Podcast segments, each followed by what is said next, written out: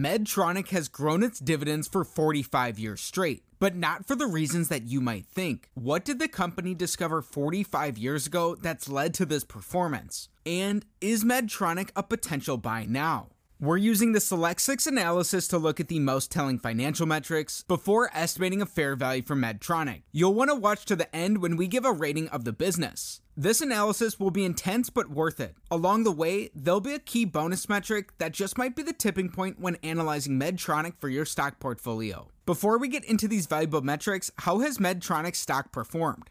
Right now, Medtronic trades for $80.46 per share. Year to date, their stock price is up 4%. This is lower than the S&P 500, which is up nearly 15%. In the last decade, Medtronic was pretty in line with the market. Since around the beginning of 2021, things have diverged. They've compounded at 4% annually, down in the last couple of years. Is this a good time to look at the business? In the last 18 and a half years, they've compounded at 2% annually. Right now, they pay an above average 3.35% dividend yield. Keep in mind their average dividend yield is added to any gains in their stock. Right now, Medtronic trades $12 below their 52 week high. They're up just $4 from their 52 week low. Around one half of a percent of their shares are sold short. Medtronic is a huge company. They have a $108 billion market cap. But the burning question is how have they been able to grow their dividends so consistently? One of the largest medical device companies, Medtronic develops and manufactures therapeutic medical devices for chronic diseases. Its portfolio includes pacemakers, defibrillators, heart valves, stents, insulin pumps, spinal fixation devices, neurovascular products, advanced energy, and surgical tools. The company markets its products to healthcare institutions and physicians in the United States and overseas. Foreign sales account for roughly 50% of the company's total revenue.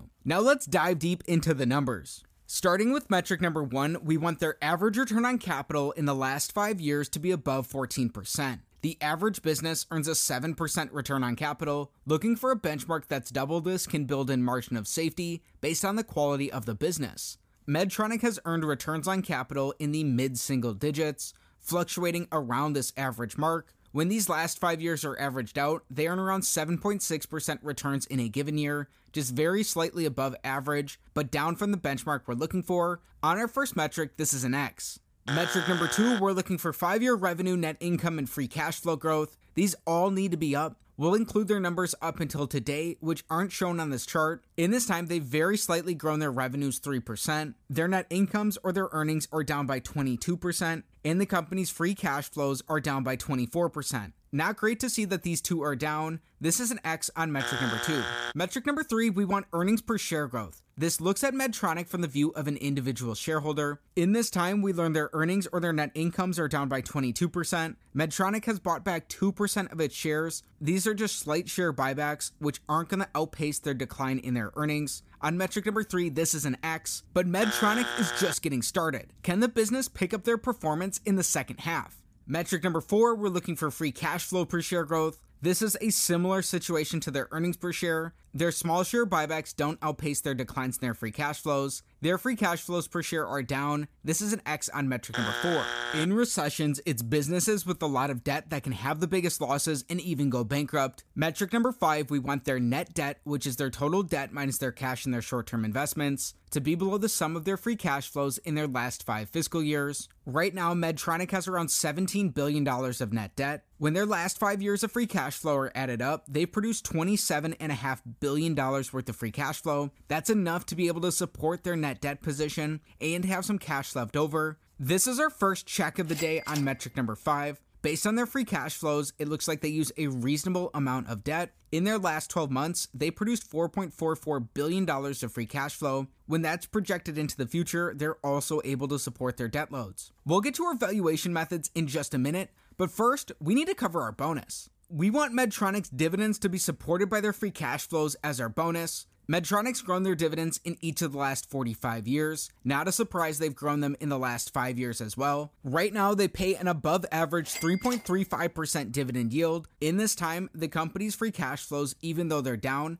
have been enough to support their dividends. They're also supported today, which is what we're looking for. This is a check on our bonus. Now, what's the company potentially worth? The big metric of them all, metric number six, we want their average five year free cash flow divided by their enterprise value to give us a yield that's above 5%. If this is the case, this gives a slight risk premium to the yield of the 10 year treasury. It's the first of two different ways we're estimating a fair value for Medtronic. Right now, the company has a $125.5 billion enterprise value. This looks at Medtronic similar to it being a private company. It accounts for both their net debt position and their market cap. In the last five years, we learned they produced $27.5 billion worth of free cash flow. This means in an average year, they produce $5.5 billion of free cash flow. When that's divided by their enterprise value, we get a 4.3% average free cash flow to enterprise value yield. That's above the yield from the 10 year treasury, yet on a current basis, their free cash flows are down. In the last 12 months, they produced $4.44 billion of free cash flow. When that's divided by their enterprise value, it gives us a 3.5% current free cash flow to enterprise value yield. These are on either side from the yield of the 10 year treasury, yet they're down from the risk premium we're looking for. Because of that, on metric number six, this is an X. Don't just throw the business out, we still need to estimate their fair value per share and give our rating. Everything we've discussed so far is important, but there's something missing that, in my opinion, is the main reason to analyze Medtronic. This takes us on to using a discounted cash flow model to estimate their fair value per share. A DCF model is based on the predictability of a company's free cash flows. Like any model in any discipline, its outputs are sensitive to its inputs. We're starting with an average of their free cash flows in their last three fiscal years. Then we're using historical assumptions to grow these into the future. It's up to you to figure out if these will be accurate or not for Medtronic. Assuming they grow their three year free cash flows at 4% annually for the next decade, then in the following decade, assuming these grow at 3% annually, we won't add in their tangible book value as that's likely skewed due to some of their share buybacks. That's something to note here. If we want a 15% rate of return, which is what Warren Buffett looks for from his investments, if today's valuation multiples are the same 20 years into the future, an estimate of their fair value per share is around $31.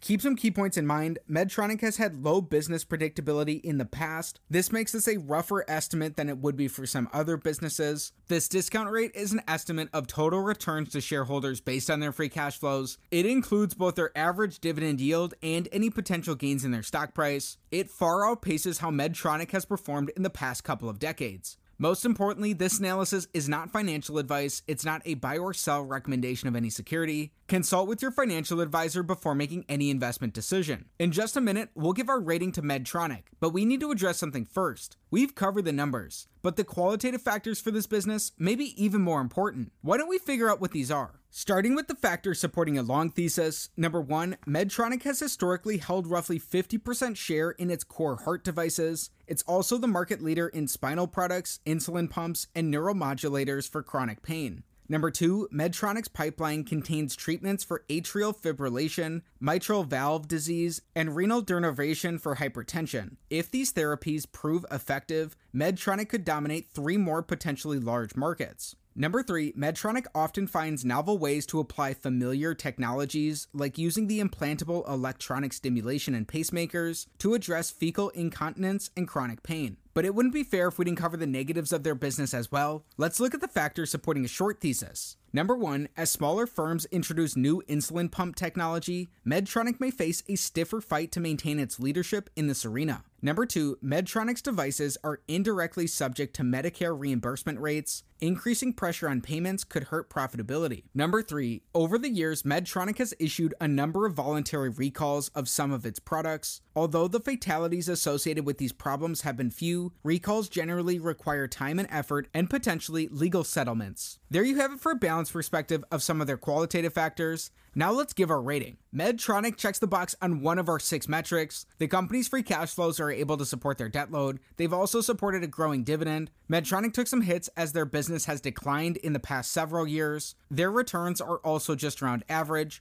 The company's free cash flow to enterprise value yield looked around in line with the yield from the 10 year treasury. Keep in mind this isn't financial advice. When we performed our discounted cash flow analysis, if today's valuations are the same 20 years into the future, you believe those assumptions and you want a 15% rate of return, an estimate of Medtronic's fair value per share is around $31. They last traded there in April of 2009, far outpacing their gains in the past couple of decades. When we look at all the factors of our analysis, Medtronic looks like a weak candidate for more research. Don't let that shut you down if you're interested in the business. If you enjoyed the video, subscribe to the channel for more.